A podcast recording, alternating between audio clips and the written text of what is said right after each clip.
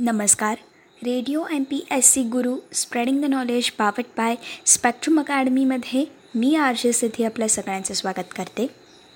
आजच्या असा घडल्या भारत या पुस्तकाच्या क्रमशः वाचनाच्या कार्यक्रमात. मित्रांनो आजच्या भागामधून आपण अणवस्त्रासाठी प्लुटोनियमची निर्मिती करणारी सायरस अणुभट्टी कधी कार्यान्वयित आली? त्याचबरोबर उद्योगांच्या विकेंद्रीकरणासाठी राज्यांमध्ये औद्योगिक विकास महामंडळाची स्थापना कधी झाली? तसंच दूरध्वनी क्षेत्राचा विस्तार होऊन एस टी डी सेवेला प्रारंभ नेमका कसा झाला? या घटनेविषयीची थोडक्यात माहिती.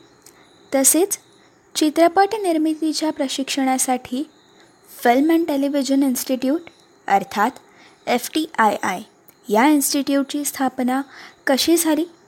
आणि भारतात अन्य उपकरणांसह टेलिप्रिंटर्सचं उत्पादन कसं सुरू झालं या घटनांविषयीची थोडक्यात माहिती आपण आजच्या भागामधून जाणून घेणार आहोत. मित्रांनो आजच्या सर्व घटना या एकोणीसशे साठ या पर्वातील आहेत. चला तर जाणून घेऊयात. एकोणीसशे साठ या पर्वातील आजच्या भागातील काही महत्त्वपूर्ण घटना. मित्रांनो सर्वात पहिले जाणून घेऊयात. अणवस्त्रासाठी प्लुटोनियमची निर्मिती करणारी सायरस ही अणुभट्टी कधी कार्यान्वयित आली? तीस जानेवारी एकोणीसशे एकोणसाठ रोजी तुर्भे येथील अणुशक्ती केंद्रातील युरेनियम प्लॅन्टमध्ये युरेनियमचं उत्पादन साध्य केल्यावर सायरस अर्थात Canada India research U S या अणुभट्टीला लागणाऱ्या पहिल्या दहा इंधन एलिमेंट्सची निर्मिती करण्यात आली. आणि हे निर्मिती करण्यात आपल्या शास्त्रज्ञांना यश आलं. त्यानंतर दहा जुलै एकोणीसशे साठ रोजी अणवस्त्रांसाठी लागणाऱ्या प्लुटोनियम या इंधनाची निर्मिती साध्य करणारी सायरस अणुभट्टी यशस्वीरित्या कार्यान्वित अर्थात क्रिटिकल झाली. कॅनडाच्या सहाय्याने या अणुभट्टीत जड पाणी अर्थात हेवी वॉटर मॉडरेटरमध्ये वापरण्याचं आणि नैसर्गिक युरेनियम इंधन म्हणून वापरण्याचं तंत्रज्ञान हे साध्य झालं होतं. त्याचप्रमाणे अमेरिकेने या जड पाण्याचा पुरवठा करून त्याचं सहाय्य केलं होतं. म्हणूनच कॅनडा आणि यू एस अर्थात अमेरिका यांच्या सहकार्याचं सूचन करणारी सायरस अर्थात C I R U S हे नाव या अणुभट्टीला देण्यात आलं. मित्रांनो एकोणीसशे सत्त्याण्णवमध्ये सायरस अणुभट्टी ही काही कारणांमुळे बंद करण्यात आली होती. नंतर यामध्ये काही सुधारणा करून ती दोन हजार पाचमध्ये पुन्हा कार्यान्वयित करण्यात आली. त्यानंतर त्यावेळेचे पंतप्रधान डॉक्टर मनमोहन सिंग आणि अमेरिकेचे अध्यक्ष जॉर्ज बुश यांच्या झालेल्या कराराप्रमाणे दोन हजार दहा साली ही अणुभट्टी बंद करण्यात येईल असं देखील ठरवण्यात आलं होतं. मित्रांनो ही होती अणवस्त्रासाठी प्लुटोनियमची निर्मिती करणारी सायरस अणुभट्टीविषयीची सविस्तर माहिती. आता आपण जाणून घेऊयात उद्योगांच्या विकेंद्रीकरणासाठी राज्यांमध्ये औद्योगिक विकास महामंडळाची स्थापना नेमकी कशी झाली? मित्रांनो आर्थिक विकासाचा समतोल साधण्यासाठी उद्योगधंद्यांचं राज्यामध्ये विकेंद्रीकरण करणं हे आवश्यक होतं. त्यासाठी देशाच्या औद्योगिक विकासाचं धोरण ठरवताना घटक राज्यांना सहभागी करून घेण्याचं धोरण स्वीकारलं गेलं. आणि त्या धोरणाला अनुसरून एकोणीसशे साठच्या सुमारास बावीस राज्यांमध्ये राज्य औद्योगिक विकास महामंडळाची स्थापना करण्यात आली. विकास महामंडळासोबतच त्या काळात राज्य औद्योगिक गुंतवणूक महामंडळ विविध राज्यांमध्ये स्थापन करण्यात आलं होतं. नव्या उद्योगांच्या उभारणीसाठी जागा उपलब्ध करणं राज्याच्या विविध भागांमध्ये औद्योगिक वसाहती स्थापन करणं उद्योगांना आवश्यक पायाभूत सुविधा उपलब्ध करून देणं उद्योजकांना प्रकल्पविषयक तांत्रिक सहाय्य आणि मार्गदर्शन उपलब्ध करून देणं. त्याचप्रमाणे उद्योजक आणि कामगारांच्या प्रशिक्षणाची व्यवस्था करणं. यामध्ये औद्योगिक विकास महामंडळाने पुढाकार घेतला होता. याशिवाय उद्योगांमध्ये प्रत्यक्ष गुंतवणूक वित्तीय सहाय्याची उपलब्धता यंत्रसामग्री खरेदीसाठी हमी देणं. अशा प्रकारे उद्योगांना सहकार्य करून राज्यांच्या औद्योगिक विकासामध्ये या महामंडळाने मोठा वाटा उचलला होता. विशेषत औद्योगिक वसाहतींच्या माध्यमातून राज्यातील अविकसित भागांमध्ये उद्योगांच्या उभारणीला प्रोत्साहन देण्याची महत्त्वपूर्ण कामगिरी ही औद्योगिक विकास महामंडळाने बजावलेली आहे. मित्रांनो ही होती उद्योगांच्या विकेंद्रीकरणासाठी राज्यांमध्ये औद्योगिक विकास महामंडळाची स्थापना झाल्याविषयीची सविस्तर माहिती. मित्रांनो आता जाणून घेऊयात दूरध्वनी क्षेत्राचा विस्तार होऊन एस टी डी सेवेला प्रारंभ नेमका कसा झाला? एकोणीसशे एक्कावन्न ते एकोणीसशे साठ या दशकात केंद्र सरकारने दूरध्वनी क्षेत्राचा विस्तार करण्याचं धोरण अवलंबलं होतं. आणि त्यामुळेच देशातील दूरध्वनी केंद्रांची संख्या ही तब्बल एक हजारावरती पोहोचली होती. तर मित्रांनो दूरध्वनीधारकांची संख्या ही तब्बल चार पॉईंट पाच लाखांवरती पोहोचली. याच धोरणाचा भाग म्हणून सव्वीस नोव्हेंबर एकोणीसशे साठ रोजी उत्तर प्रदेशमध्ये लखनौ ते कानपूर दरम्यान एस टी डी सेवा उपलब्ध करून नंतर इतरत्र ही सेवा सुरू करण्यात आली. मित्रांनो यानंतर दूरध्वनीच्या लोकप्रियतेत लक्षणीय वाढ ही होऊ लागली. स्वातंत्र्यपूर्व काळापासूनच भारतात दूरध्वनी सेवा उपलब्ध झालेली असली तरी देखील तिचा विस्तार हा मर्यादितच होता. एकोणीसशे अठ्ठेचाळीसमध्ये देशात केवळ तीनशे एकवीस दूरध्वनी केंद्र ही कार्यरत होती. तर दूरध्वनीधारकांची संख्या ही सुमारे शेहेचाळीस हजारांपर्यंतच मर्यादित होती. तेव्हा केंद्र सरकारच्या टपाल आणि तार विभागाच्या अर्थात पोस्ट अँड टेलिग्राफ डिपार्टमेंटच्या अखात्यारीत दूरध्वनीच्या कार्याचा समावेश होता. एकोणीसशे पन्नासच्या दशकात केंद्र सरकारने देशातील सर्वांगीण विकासात दूरध्वनीसारख्या पायाभूत सुविधेचं महत्त्व जाणून दूरध्वनी क्षेत्राचं जाळं विस्तार करण्याचं धोरण स्वीकारलं होतं. आणि त्यानुसार एकोणीसशे साठ सालच्या अखेरीपर्यंत देशातील दूरदर्शन केंद्राची संख्या तीनशेवरून एक हजारापर्यंत पोहोचली. तर दूरध्वनी धारकांची संख्या ही शेहेचाळीस हजारांवरून तब्बल चार पॉईंट पाच लाखांपर्यंत पोहोचली. मित्रांनो एकंदरीतच दूरध्वनीचं जाळं विस्तारण्याच्या कार्याला या काळात गती लाभलेली आहे. एकोणीसशे साठमध्ये एस टी डी अर्थात सबस्क्रायबर्स ट्रंक डायलिंग या सेवेची लखनौ आणि कानपूर या शहरांदरम्यान सुरुवात करण्यात आली होती. यापूर्वी जवळच्या तारघरात बुकिंग करून ट्रंक कॉल करण्याची सुविधा ही उपलब्ध होती. परंतु एस टी डीमुळे केवळ दुसऱ्या शहराचा कोड नंबर फिरवून संबंधित दूरध्वनी क्रमांक लावणं हे अगदीच सहज शक्य झालं. ट्रंक बुकिंगच्या तुलनेत ही सेवा अतिशय सोयीस्कर आणि स्वस्त देखील ठरली. लखनौ ते कानपूरनंतर अल्पावधीतच देशातील इतर सर्व मुख्य शहरांच्या दरम्यान टप्प्याटप्प्याने ही सेवा सुरू करण्यात आली. एकोणीसशे पंच्याऐंशी नंतरच्या काळात दूरसंचार क्षेत्राचा विकास गतिमान झाला आणि लक्षावधी गावांपर्यंत एस टी डीची सुविधा उपलब्ध झाली. मित्रांनो एकोणीसशे एकाहत्तरमध्ये ऑन डिमांड ट्रंक डायलिंग ही सेवा देखील प्रथम बेंगळुरू अर्थात बँगलोर आणि मुंबई या दोन शहरांच्या दरम्यान सुरू केली गेली. मित्रांनो या योजनेनुसार ग्राहकाने जवळच्या दूरध्वनी केंद्रात मागणी केल्यानंतर काही सेकंदातच दुसऱ्या शहरातील इच्छित फोनवर त्याला बोलणं हे शक्य झालं. ही सुविधा देखील टप्प्याटप्प्याने देशातील इतर भागांमध्ये उपलब्ध करून देण्यात आली होती. मित्रांनो ही होती दूरध्वनी क्षेत्राचा विस्तार होऊन एस टी डी सेवेला प्रारंभ झाल्याच्या घटनेविषयीची थोडक्यात माहिती.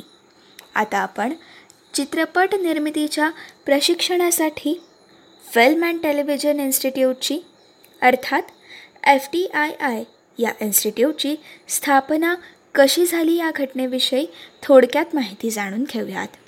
चित्रपट दिग्दर्शन संकलन श्राव्यांकन अभिनय आदी चित्रपट निर्मिती प्रक्रियेतील विविध पैलूंसंदर्भातील प्रशिक्षणाची व्यवस्था उपलब्ध करून देण्याच्या उद्देशाने एकोणीसशे साठ या सालामध्ये केंद्र सरकारच्या सूचना प्रसारण या खात्याच्या अधिपत्याखाली film and television institute of India अर्थात एफ टी आय आय या राष्ट्रीय स्तरावरील स्वायत्त संस्थेची महाराष्ट्रातील पुणे शहरात स्थापना करण्यात आली. चित्रपट माध्यमाच्या विकासासाठी कलात्मकता आणि तंत्रशुद्धता या दोन्हीवर पकड मिळवणारे व्यावसायिक चित्रपटकर्ते कलाकार आणि तंत्रज्ञ घडवणं हे गरजेचं होतं. आणि त्या दृष्टीने प्रशिक्षण देणारी स्वतंत्र भारतातील ही पहिलीच संस्था ठरलेली आहे. इथे प्रशिक्षण घेऊन बाहेर पडलेल्या अनेक प्रतिभावंतांनी भारतीय चित्रपट सृष्टीवर आपला वेगळा ठसा उमटवलेला आहे. मित्रांनो पूर्वीची सुप्रसिद्ध अशी प्रभात फिल्म कंपनी पुणे शहरात जिथे कार्यरत होती ती जागा कंपनीच्या स्टुडिओसह केंद्र सरकारने संपादित केली आणि त्याच ठिकाणी एफ टी आय आयची स्थापना करण्यात आली. दूरदर्शनसाठी लागणारे तंत्रज्ञ घडवण्यासाठी सरकारने दिल्लीमध्ये टेलिव्हिजन ट्रेनिंग विंग स्थापन केलेलं होतं. एकोणीसशे चौऱ्याहत्तरमध्ये ती प्रशिक्षण संस्थासुद्धा एफ टी आय आयमध्ये विसर्जित करून याच परिसरात ती स्थानांतरित करण्यात आली. मित्रांनो एफ टी आय आय या स्वायत्त संस्थेचं कार्य चित्रपट क्षेत्रातील जाणकारांच्या सहभागाने साध्य व्हावं. या दृष्टीने संस्थेची प्रशासकीय रचना देखील करण्यात आली. त्यानुसार संस्थेची ध्येय धोरणं आणि कार्यप्रणाली आखण्याचे अधिकार निर्वाचित नियमाक परिषदेकडे देण्यात आले. त्याचप्रमाणे या परिषदेला जाणकारांचं सतत मार्गदर्शन लाभावं या दृष्टीने शैक्षणिक परिषदेची योजना करण्यात आली. मित्रांनो या इन्स्टिट्यूटच्या स्थापनेनंतर नियामक परिषदेचे अध्यक्षपद हे मृणाल सेन अडूर गोपालकृष्णन श्याम बेनेगल महेश भट आदींनी विविध कार्यालयात भूषवलं आणि या संस्थेला दिशा देण्याच्या दृष्टीने महत्त्वाची कामगिरी या लोकांनी बजावली. Gajanan Jagirdar N V K Murthy Girish Karnad ते मोहन आगाशींपर्यंत अनेक नामवंतांनी संचालक म्हणून या इन्स्टिट्यूटसाठी मुलाचं योगदान केलेलं आहे. त्याचप्रमाणे ऋत्विक खटक ऋषिकेश मुखर्जी ते सईद मिर्झापर्यंत अनेकांनी वेळोवेळी अध्ययन मार्गदर्शनासाठी आपलं योगदान देखील दिलेलं आहे. नियमित अध्यापकांपैकी प्रामुख्याने सतीश बहादूर यांचं योगदान हे मूलभूत स्वरूपाचं मानलं जातं. एफ टी आय आय या संस्थेच्या स्थापनेपूर्वी या क्षेत्रात विशेष काही काम करू पाहणाऱ्या युवकांना प्रस्थापित फिल्म कंपन्या बॅनर्स किंवा दिग्दर्शक यांच्याकडे शागिर्दी करण्याशिवाय दुसरा पर्याय नव्हता. त्याचप्रमाणे शिस्तबद्ध कार्यकारभार करणाऱ्या चित्रपट संस्था देखील विरळच असल्याने चित्रपट निर्मितीमधील कोणत्याही पैलूंबाबत पद्धतशीर शिक्षण मिळण्याचा दुर्पास्त हा होताच. आणि याच पार्श्वभूमीवर देशभरातील युवकांसाठी एफ टी आय आय म्हणजेच तंत्रशुद्ध प्रशिक्षण मिळवण्यासाठी महत्त्वाचा स्रोत हा एफ टी आय आय ठरलेला आहे. इतकंच नव्हे तर आंतरराष्ट्रीय स्तरावर जे विविध तऱ्हेचे चित्रपट प्रवाह होते त्यातील विविध दिग्दर्शक निर्मात्यांची किंवा अभिनेते कलातंत्रज्ञांची कार्यशैली त्यांचे आगळेवेगळे दृष्टिकोन त्यांची तत्त्वप्रणाली आदी सर्व जाणून घेणं आणि चित्रपट कलेच्या विकासाच्या अंगाने पद्धतशीर माहिती मिळवणं हे सर्व सर्वप्रथम एफ टी आय आयमध्येच साध्य होऊ शकलं. इथून प्रशिक्षण घेऊन पुढे चित्रपट क्षेत्रात आपली कारकीर्द घडवणाऱ्या अनेकांच्या कलाकृतींमधून ते प्रतिबिंबित झाल्याचं देखील दिसून आलं. एफ टी आय आय या इन्स्टिट्यूटमध्ये प्रशिक्षण घेऊन नंतर चित्रपटसृष्टीत आपला आगळा ठसा उमटवणाऱ्यांपैकी मणिकौल कुमार सहानी सईद मिर्झा कुंदन शहा यांसारखे प्रयोगशील दिग्दर्शक. त्याचप्रमाणे व्यावसायिक दिग्दर्शक जसं की महेश भट सुभाष खई विधू विनोद चोप्रा प्रकाश झा तसंच नसरुद्दीन शहा शबाना आझमी ओमपुरी जया भादुरी म्हणजेच जया बच्चन यांसारखे गुणी कलाकार. तसंच ए के बीर संतोष शिवन रसूल पोकुडी यांच्यासारखे छायाचित्रणकार तंत्रज्ञ आदींचा समावेश यामध्ये होतो. त्याचप्रमाणे मित्रांनो अनेक गुणी लघुपटकार देखील इथूनच पुढे आले. मित्रांनो ही होती चित्रपट निर्मितीच्या प्रशिक्षणासाठी फिल्म अँड टेलिव्हिजन इन्स्टिट्यूट अर्थात एफ टी आय आय या राष्ट्रीय स्तरावरील स्वायत्त संस्थेविषयीच्या स्थापनेची माहिती. मित्रांनो आता आपण जाणून घेणार आहोत भारतात अन्य उपकरणांसह टेलिप्रिंटर्सचं उत्पादन कसं सुरू झालं? या घटनेविषयीची अगदी थोडक्यात माहिती. टेलेक्स टेलिप्रिंटर्स आणि अनुषंगिक उपकरणांच्या उत्पादनासाठी एकोणीसशे साठ या सालामध्ये तमिळनाडू राज्यातील चेन्नई येथे हिंदुस्तान टेलिप्रिंट्स लिमिटेड या सार्वजनिक क्षेत्रातील उद्योगाची स्थापना करण्यात आली. एकोणीसशे ब्याऐंशी ते एकोणीसशे त्र्याऐंशीमध्ये इलेक्ट्रॉनिकल टेलिप्रिंटर्सच्या उत्पादनाची योजना या कंपनीने हाती घेतली होती. त्यासाठी तमिळनाडूतील होसूर या अविकसित भागात नवा प्रकल्प उभारण्यात आला होता आणि अशा प्रकारे भारतात अन्य उपकरणांसह टेलिप्रिंटर्सचं उत्पादन हे सुरू झालं. मित्रांनो ही होती आजच्या भागातील असा घडला भारत या पुस्तकाच्या क्रमशः वाचन या कार्यक्रमामधून आजच्या भागातील सविस्तर माहिती. पुढच्या भागामध्ये आपण भव्य उर्दू कला चित्रपट मुघल आझम. हा चित्रपट कधी प्रदर्शित झाला याविषयीची सविस्तर माहिती? त्याचबरोबर संवेदनशीलतेने निर्माण केलेला बंगाली चित्रपट ऋत्विक घटककृत मेघे ढाका तारा कधी प्रदर्शित झाला याविषयीची सविस्तर माहिती? त्याचबरोबर पुढच्या भागामधून आपण ऑलिम्पिकची अंतिम फेरी गाठणारे मलका सिंग हे पहिले भारतीय ॲथलीट कसे ठरले याविषयीची सविस्तर माहिती. तसंच प्रस्थापित साहित्याला आव्हान देणाऱ्या लिटिल मॅगझिन्स चळवळीला चालना कशी मिळाली याविषयीची सविस्तर माहिती मित्रांनो आपण पुढच्या भागामधून जाणून घेणार आहोत. तोपर्यंत असेच काही वेगवेगळे कार्यक्रम आणि वेगवेगळ्या कार्यक्रमांमधून भरपूर सारी माहिती आणि भरपूर साऱ्या रंजक गोष्टी आणि भरपूर सारा अभ्यास करण्यासाठी ऐकत रहा. तुमचा आवडता आणि लाडका रेडिओ ज्याचं नाव आहे radio M P S C Guru spreading the knowledge powered by Spectrum academy.